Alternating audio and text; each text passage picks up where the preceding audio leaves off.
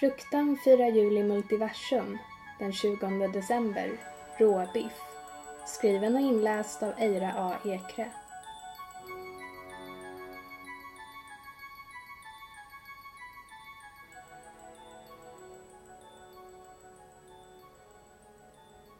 Bartendern lutar sig över disken.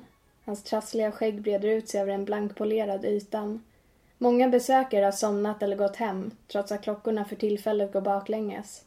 Utanför fönstren, bortom ljusstakar och tillknycklade pappstjärnor, återspeglas en myriad galaxer. Det är alltid morgon någonstans. Bartendern härklar sig igen, möter gästens blick med ohämmad glädje. Okej, jag har ett riktigt bra. Okej, här. En man, en kvinna, en råtta och Jude möts i en bar. Gästen suckar, ser hungrigt mot sin tallrik innan han åter möter bartenderns blick. Det där är inte ett skämt. Du försöker bara återberätta ett elementärt möte. De var här tidigare ikväll. Jag såg dem. Bartendern skrockar innan han faller ner bakom disken igen. Du måste erkänna att det är lite av ett skämt. Gästen suckar, djupt den här gången. Det enda jag tänker erkänna är min törst. Om jag inte minns fel så har du utlovat ett utmärkt Chianti i utbyte mot min närvaro. Han har knappt hunnit uttala sin beställning förrän ett glas dansar fram över disken med klingande steg, tätt följd av en oöppnad flaska. Korken försvinner med ett poppande ljud och flaskan och glaset framför något som skulle kunna liknas vid vals innan vätskan till slut hälls upp. Ah, säger bartendern glatt till en nyanlända. Välkommen. Doktor, låt mig introducera Molly. Vi är gamla vänner. Doktorn, som för en stund väntat sig att Jesus själv uppenbarats, vänder sig om och får syn på en kort kvinna med brandrött hår. Hon ler och erbjuder artigt sin hand och efter en stunds tvekan bestämmer sig doktorn för att acceptera handslaget.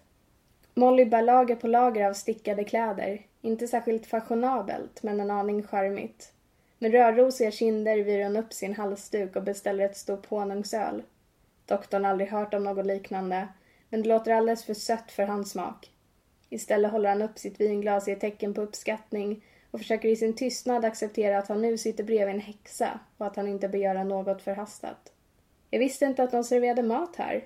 Molly sneglar på hans tallrik och doktorn är osäker på om hon tilltalat honom eller bartendern. Efter att ha drabbats av en ytterst obekväm tystnad inser han att han förväntas konversera och tackar julens alla stjärnor för att han för en gångs skull tillrätt en kall middag. Det gör de inte. Den här rätten råkar vara hemlagad. Molly ler glatt, lutar sig fram för att granska maten närmare. Det var ambitiöst. Jag visste inte ens att det tilläts. Bartendern återvänder med Mollys stop samt tar tillfället i akt att nicka. De sitter i tystnad ett tag. Doktorn drar ett djupt andetag för att sedan ta en första tugga av sin rätt. Han har försökt sig på något nytt ikväll.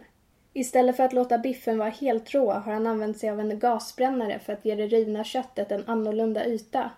Det är lite av ett experiment. Men han gillar den rökiga, nästan brända smaken. Det är en distinkt ton av vilt som spelar väl med citrusen, för att inte nämna de färska örterna. Vore det oartigt om jag bad om ett smakprov? Han öppnar ögonen och inser att Molly nyfiket betraktar honom. Egentligen är det inget han behöver överväga. Det finns få saker han uppskattar så mycket som att få servera sina skapelser. Och samtidigt som han säger absolut lägger sig bartendern i. Jag tror du skulle föredra hans vegetariska rätter, Molly. Hon gör en grimas och höjer frågvisst ett ögonbryn, men säger inget. Om hon väntar sig någon typ av förklaring får hon det varken från bartendern eller doktorn. De sitter i tystnad ett tag. Bartendern stannar kvar vid deras del av disken, som om man känner sig en aning skyldig för att ha tagit död på konversationen.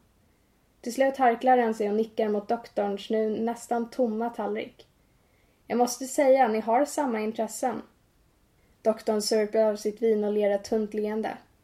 Kött? Molly betraktar dem båda med beräknande blick medan bartendern inte kan hålla sig för skratt.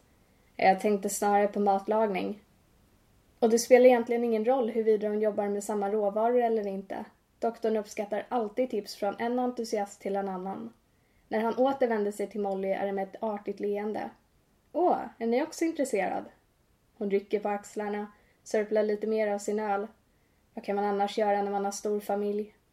Han säger ingenting, även om han har en annan idé vad man skulle kunna göra i den typen av situation. De tycks äntligen kunna ha en vanlig diskussion, men självfallet har de knappt hunnit diskutera sin passion för mat innan bartendern bryter in igen. Doktorn har ingen familj. Han vet inte ens vad han förväntas svara.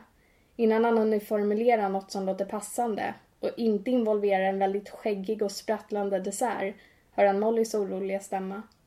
Men vad ska ni då göra till jul? Hon ser rent utav förfärad ut där hon stirrar på honom. När han till slut får ur sig ett leende vet han att det inte är så övertygande som det borde vara. Men med tanke på situationen så får det duga. Oroa dig inte. Tydligen så var det precis fel ordval. Hon slår ut med armarna och ler stort. Sedan några år tillbaks har vi ett par lediga platser kring bordet. Och du är självklart välkommen att fira högtiden med oss. Han är glad att han ätit upp, för annars skulle han förmodligen satt i halsen vid det här laget. Jag tror inte att jag... Hon viftar bort hans ord som om de vore jobbiga flygfän. Nonsens! Och tro inte att det är välgörenhet. Du får självfallet hjälpa till i köket. Bartendern verkar vid det här laget insett att han har gjort ett förfärligt misstag. Men doktorn tystar honom innan han hinner säga någonting.